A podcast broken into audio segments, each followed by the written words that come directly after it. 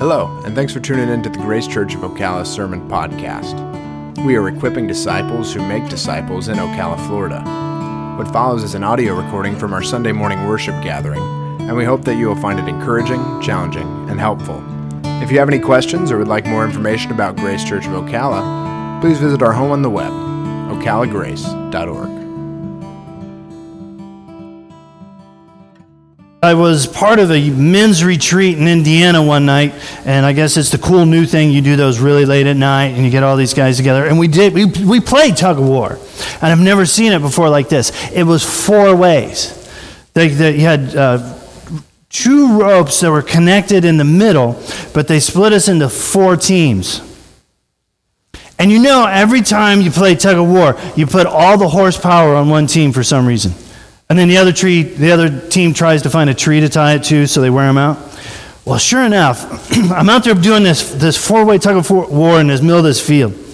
And the, there was this one team that was stacked. And every time they'd say go, oh my gosh, we go sliding on our face, holding onto this rope, trying to pull against them. Well, there was another pastor there that got the idea of Philippians down pat. So the next time, when it came time to yell go, the two teams on the wings came together and joined the other team, and we drug those big boys all over the all over that field, giggling. And then we wanted to do it again, do it again, do it again. But it was so much fun. As four people, four teams pulling against each other, with one team that was super loaded, we were whooped. But as soon as that, those two on the outside folded down and all three teams pulled against one, the results were actually fairly humorous and proved the point. So, as we play this tug of war of life, and when we did this with the kids, how then do we do it? Do we do it on our own? On our own time, on our own, like what we want to do when we want to do it? Or how do we work as a church body in a unified manner that actually matters. And for what purpose?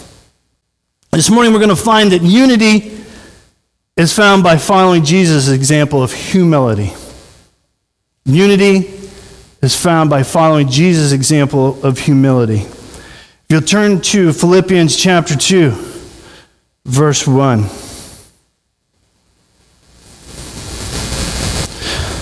So, if there's any encouragement in Christ, any comfort from love, any participation in the Spirit, any affection and sympathy, complete my joy by being of the same mind, having the same love, being in full accord, and of one mind.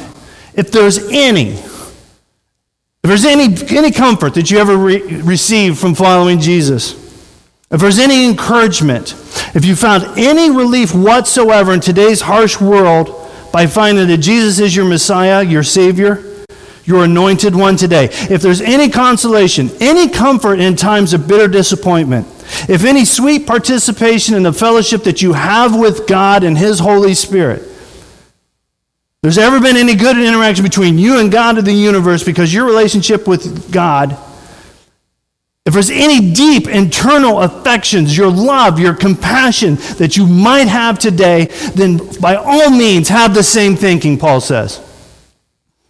If any of this over here has ever been prevalent in your life or you've ever known it, then please have the same thinking, have the same mindset. You got to be unified. Look at what you're unified in one love. Pastor Michael has led us in singing about it. We've read this scripture, and I'll read it again. By this we know love, that he laid down his life for us, and we ought to lay down our lives for, the, for our brothers. You see a need, you meet a need without expecting anything in return. A love that is steadfast regardless of the return on investment and it's always steady. That is the example that God gave us. And when He says love one another, that's the definition He uses.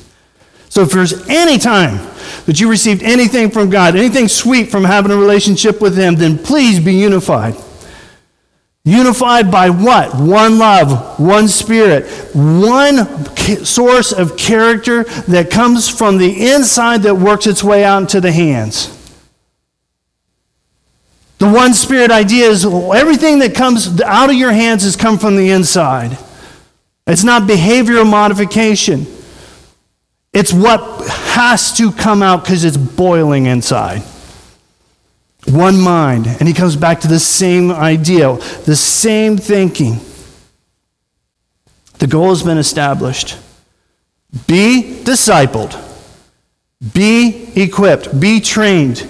Every single person who calls out to the name of Jesus ought to be sent out, should be sending out, should be going to be a spiritual parent to another person in the faith. That's our goal. The goal has been established to use our spiritual gifts also for the edification for each other. God did, when we come to know Him, He gives us our own spiritual gift. And those aren't just for us to use for me, but for whom? The body. Everybody.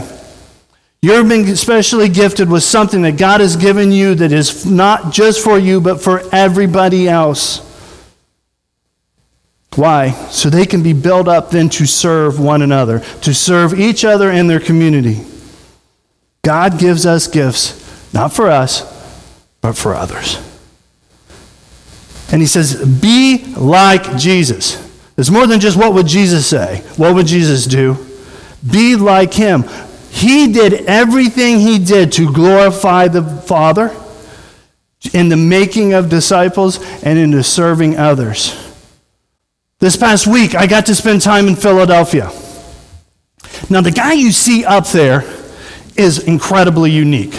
That is Ed Lewis.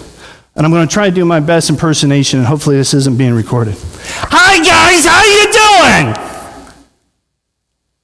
Yeah! It's 11 o'clock at night. He's 70 years old.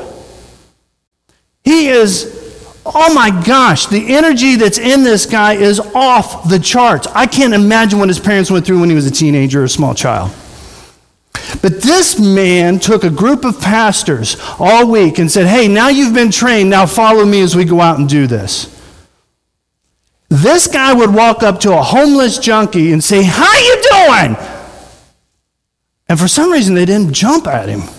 This whole community of the worst place in Philadelphia, in fact, the worst place in the nation for heroin, is right there where he has chosen to live. He moved out of peaceful Indiana out in the middle of nowhere where he owns a house on a lake to right he has an apartment right on the corner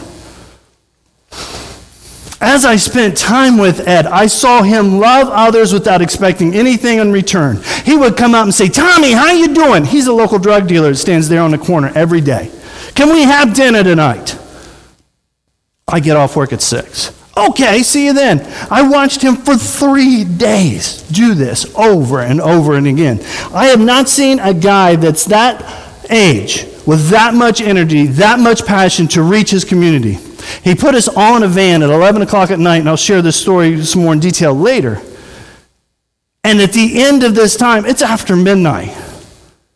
Ed's driving, and he says, Wasn't that fun? There's people my age that can't get to sleep and been worried about watching TV all night. I don't own a TV. I go out and do this every night.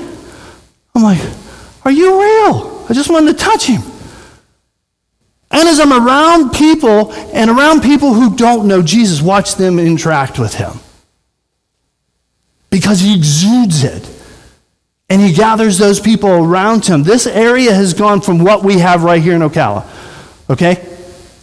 A church that everybody left because they didn't want to live in that neighborhood. It died.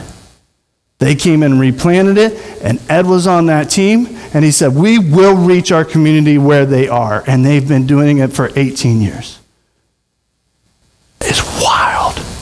I've never been in that kind of place in my life. Ed sees a need, meets a need without expecting anything in return. He has gathered around himself a team of people that are unified for the purpose in which God has given them there in the inner city of Philadelphia.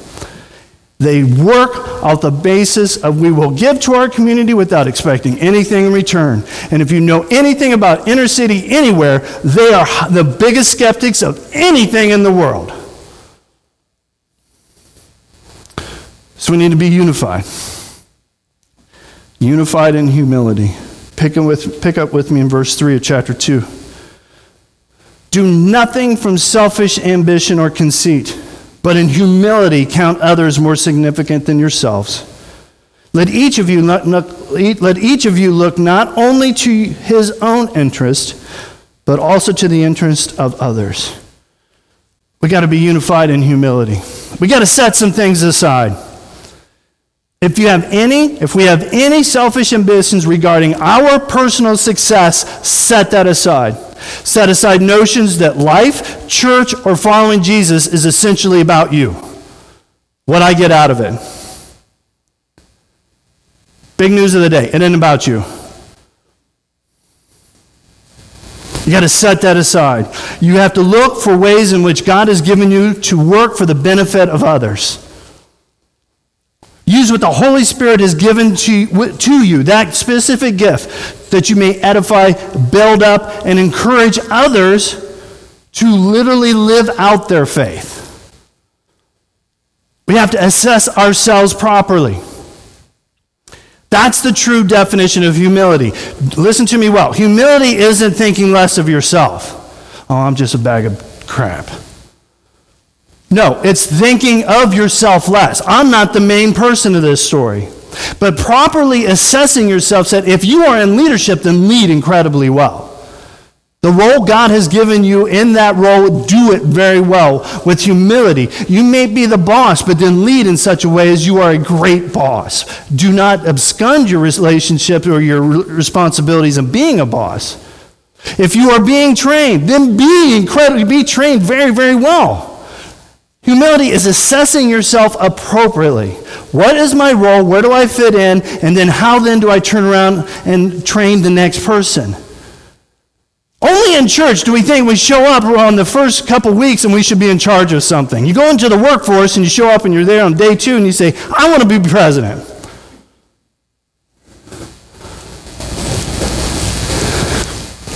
If you're a leader, lead well. If you're mentoring, then mentor well. If you're in training, then be trained well. Or if you're a trainer, then train well. Have the view that other people may have a higher value in things than yourself. Don't sweep away your personal value because Jesus kind of finds value in you. But Paul's just saying something crazy here. Think of people of having more value in this than I do. When the church body that gathers on a Sunday values their preferences more than reaching Jesus, they're on the way to the morgue. If what I want to happen here is more important than reaching those for Jesus, then we are on the way to the morgue. Go to downtown Philadelphia and see who shows up to church on Sunday because they are reaching into their community. Ed and the other people that work here have some really cool, crazy stories. And they train their people really, really well. If a lesbian couple comes in and sits down, don't talk about that. Talk about, hey, how are you today? Meet them with love. Work to what it means to have a relationship with Jesus, and we'll worry about the other things later. Yes, we will talk about what marriage is. But if you want to serve at their local church, there is, you don't just sit there. You will interact and love people. You will show that the value of them coming to your church body is more important than whatever you thought you wanted when you got in there this morning. If you wanted that seat and that's always your seat, this isn't the place for you. So as we come in here, if somebody were to come in off the street and not look like us, act like us, or quite frankly smell horrible because they haven't had a shower in six months, would you love them and have more value in them than you yourself? I can't wait for that to happen here yet again. It's basically others versus the me. Am I more important or others more important?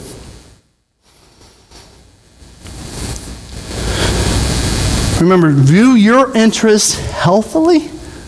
You may be a leader, you may be somebody that we've given responsible to, or you're growing in leadership to equip others, to train others, but have a healthy view of that. Be humble about it, but always have what you do in light of others. The spotlight isn't on you, turn the spotlight to others. Let's short. and his wife, Carol. Ed is my trainer. He's my mentor. He's the guy that beats me up once a month. So we go to Philadelphia, and this guy, have you ever been to a seminar or something where somebody backs a, a, dump truck up and says, Here's everything you need to know in 20 minutes? Boom.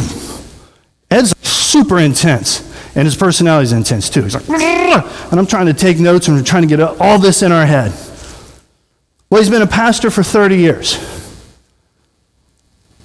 There's been four local congregations across the East Coast that he's gone to, and he calls them turnaround churches. They were once dead on the way to the morgue. He comes in and turns them around and says, Hey, we're going to serve the community and each other in a way that represents Jesus. Tough guy, strict guy. Every week, Pastor Michael and Pastor Ryan know after we get done talking to him, after I get done talking to him, we'll have homework. Here's the cool thing about Ed He's good at what he does. He's intense about what he does. And he loves us while he's doing it. Then, when it came time to serve with Ed Lewis, the first guy, guess who went with us? Ed did. Yes, he is humble. He understands his role. He understands what God has given him, and he's a very good trainer, trainer mentor, hard nosed tr- guy. But when it came time to serve, he jumped in line with the rest of us, and we went down and served. Was it out of Ed's comfort zone? Yes, it was. But when we got done about 1 o'clock in the morning, he says, Guys, that's ministry. He did it with us. Isn't, you get my picture here what it means to be humble? Not saying I'm a piece of junk and God doesn't love me and I just need to see myself beat up in a corner, but no, to see your role well and then to serve well with people in view of others alongside with others.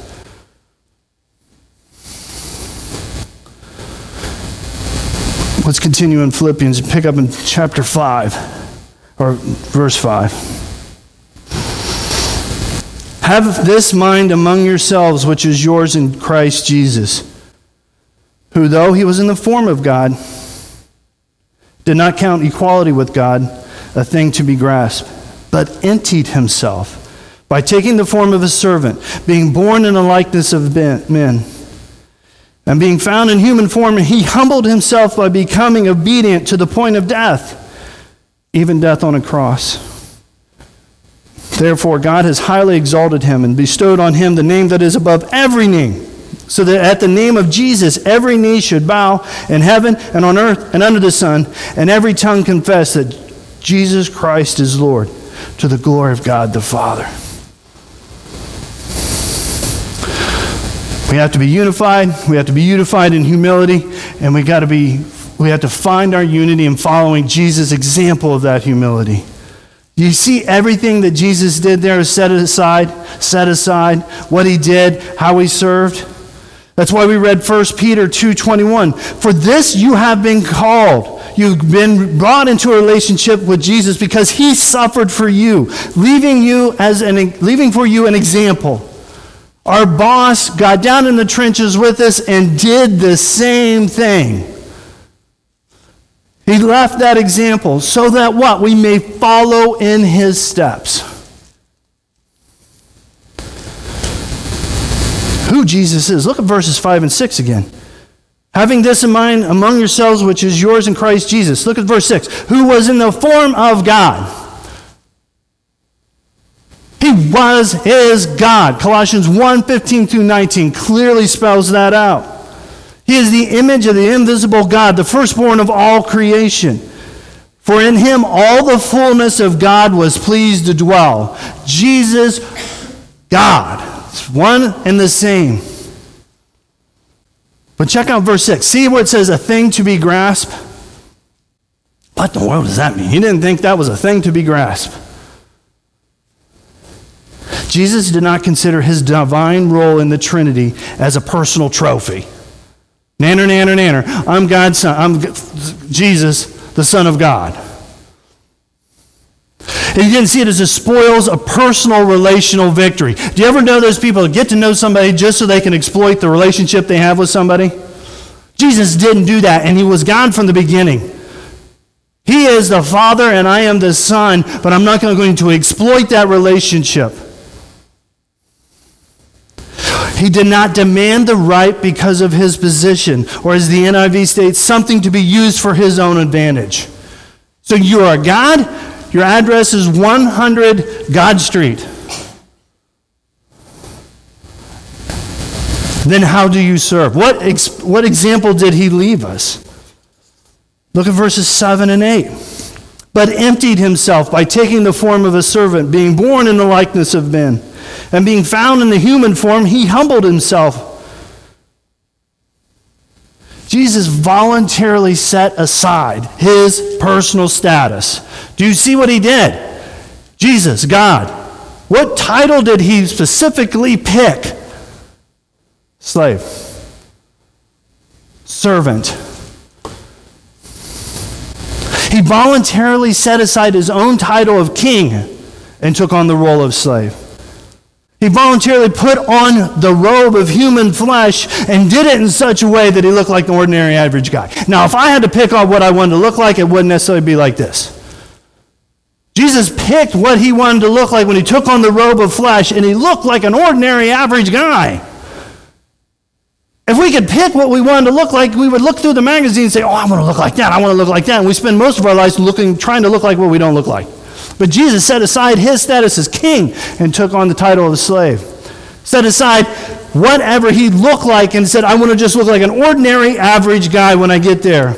And he humiliated himself in obedience to the Father, Jesus voluntarily humiliated himself all for the Father's glory. This is a different term. I picked it specifically so you understand the difference between humility and humiliation. He took it one step farther, farther and said, Hey, I want to follow the Father so well and bring glory to Him that I will allow my personal reputation to be tarred, all for the name of my Father. I'm going to be so obedient to him that he receives all the glory for what I'm about to do. He humiliated himself to the point of dying. God voluntarily died. Wrap your head around that for just two seconds.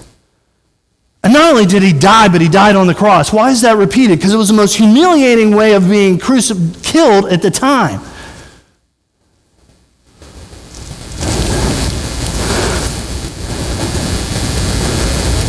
And he did it for the Father's glory. Your salvation is a byproduct of Jesus' obedience to the Father. Jesus dying on the cross is primarily about being obedient to the Father and what he asked him to do. The byproduct of that is your salvation. News alert Jesus on the cross isn't all about you. What? This is crazy talk. You may have never heard this before. Yes, it's incredibly cool. Jesus died for you, took care of your sins, and wants to have an eternal relationship with you beginning now all the way into eternity. That's awesome stuff. But we miss the fact that the why he came is the Father said, I want to have a relationship with these people. You go. Okay. I will be obedient to you. I will bring glory to your name. That's why we read in John 12 this morning, because Jesus says, But for this purpose I have come to this hour, the cross. Father, glorify your name. And the voice from heaven responds, I have. And I will glorify it again. Whoa.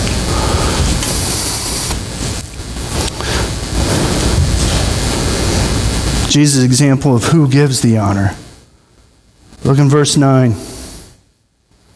Therefore, God has highly exalted him and bestowed on him the name that is above every name, so that in the name of Jesus every knee should bow in heaven, on earth, and under earth, and every tongue confess that Jesus is Christ, is Lord, to the glory of the Father. Who is it that gives the glory here? Who is it that assigns the esteem? Who is it that assigns all the honor? The Father because of the Son's obedience. Jesus allows the Father to assign him the honor. What was his from creation, what was Jesus from creation to own, he allows the Father to assign to him. It allows the Father to grant the uh, reward.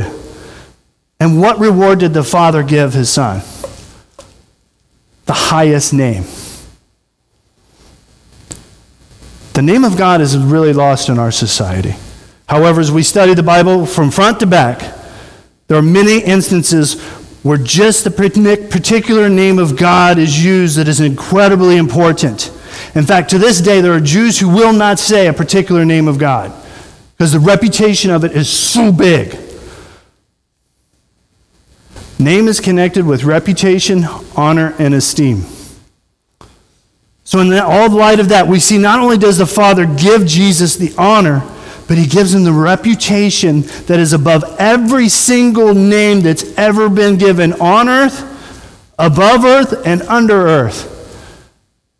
That's everything ever created. Satan himself to a demon, to an angel, to everything in the world, above the world, in the world. God assigns to him that name. And it's a name that is so powerful. Look, what happens when it's just spoken? You might hate God. Satan himself, when this name will be spoken, will bow his knee. Boom. Kind of don't want to break this to you, but when the last days of judgment, when there's no debate with lawyers and stuff with God, Satan will appear before him one day and they'll just speak Jesus' name, boom, immediately to his knees. Not only will they physically respond, but their tongues will. Confess what? Jesus is Lord. The mission we have as a local body is to bring the good news of Jesus before that time. Will you confess him now when it works on faith? You won't need any faith when he's sitting right there and he says it. But right now, you got to take it on faith. Do you believe that God says is true is actually true? All for the Father's glory. See, the very end? To the glory of God the Father. Humbles himself, dies, dies horrible way. God says, Hey, I'll give you honor for glorifying me, and he does. And then every tongue confesses because of what he has done. And then all for what purpose? Back again to the top. For what? Honor the Father.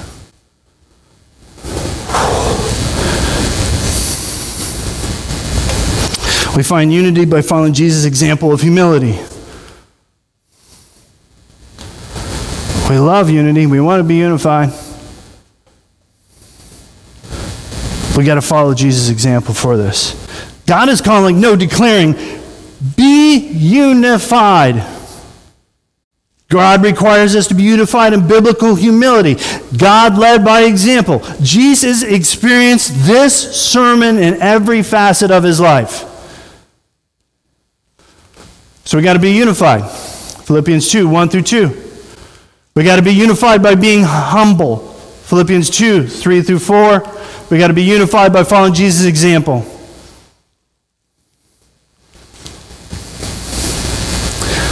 How are we going to do this? Ask yourself right now how will I be unified and humbly follow Jesus' example? Take out your connection card. This is a point where you get to interact.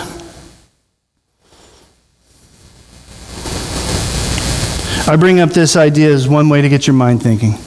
Write on your connection card, here's one way that I will serve somebody else in the local body. When I'm talking about one another, I'm talking about the local church. How will we, how will you, how will I serve this week to illustrate what we have learned this morning? Pick one facet in which you do, write that down for us. Pick that one facet in which, hey, I would like to do this. This is inward focus. This is what we're going to do for our local body.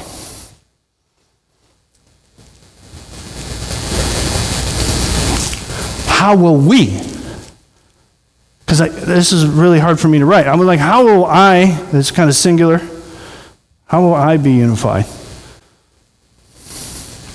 How will we be unified? How will Grace Church of Ocala be unified to humbly follow Jesus' example? Got an idea? You'll see it over here. Here's a literal means in which we've thought through as a leadership team and how do we impact our community for Jesus.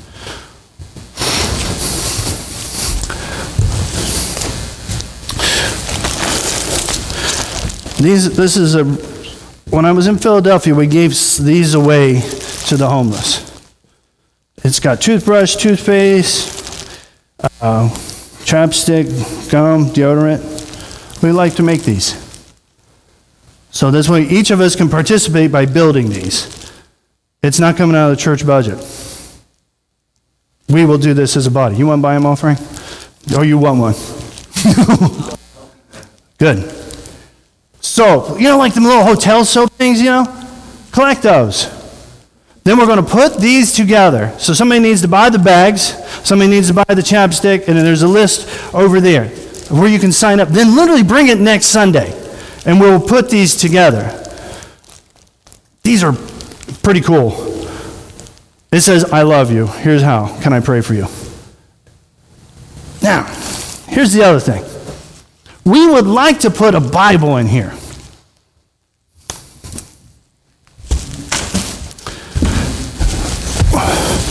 Z, Pastor Mike, we grab one of those Bibles?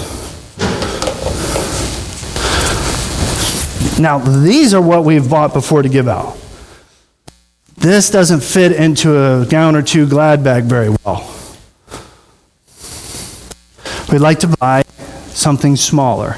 We're currently researching what that will look like, and we're not sure, but we know it's going to take money to buy these. So we're going to put a small Bible or a small pamphlet in the bag to give away as a community, and we need the money. These are envelopes for a special offering over and above what you already gave today. I marked them with a B for Bibles. If you would like to have these, get these and then put it in the bag in the basket on your way out. So therefore I've asked the ladies who count our money to let us know how much we have so then we can order them. Yeah, You see what I'm doing? We're taking this sermon and we're going to put feet on it. And guess what the crazy part is going to be next? I want to ask us to go hand these out. I've started doing a little research of where the homeless are in Ocala, and Miss Deb found one yesterday because she never knows a stranger. Okay? We will go there. We'll do this as a family, and we'll say, I love you, Jesus loves you, can I pray for you? And then just let talk. And sometimes I did this in Philly, they go stream of conscience. like, okay, woo because they're high or they're mentally not there. But they look and say, wow, somebody does love me. Then you start developing relationships. So here are these.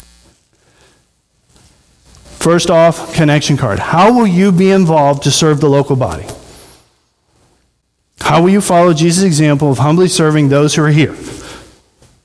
Second, how will you, we together be unified to show Jesus' love to those who don't, we really wouldn't think about it?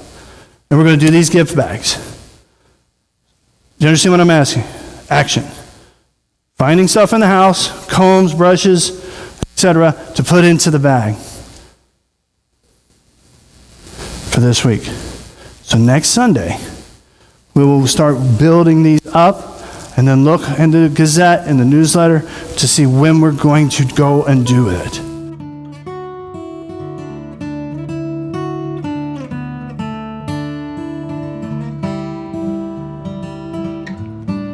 Thanks again for listening.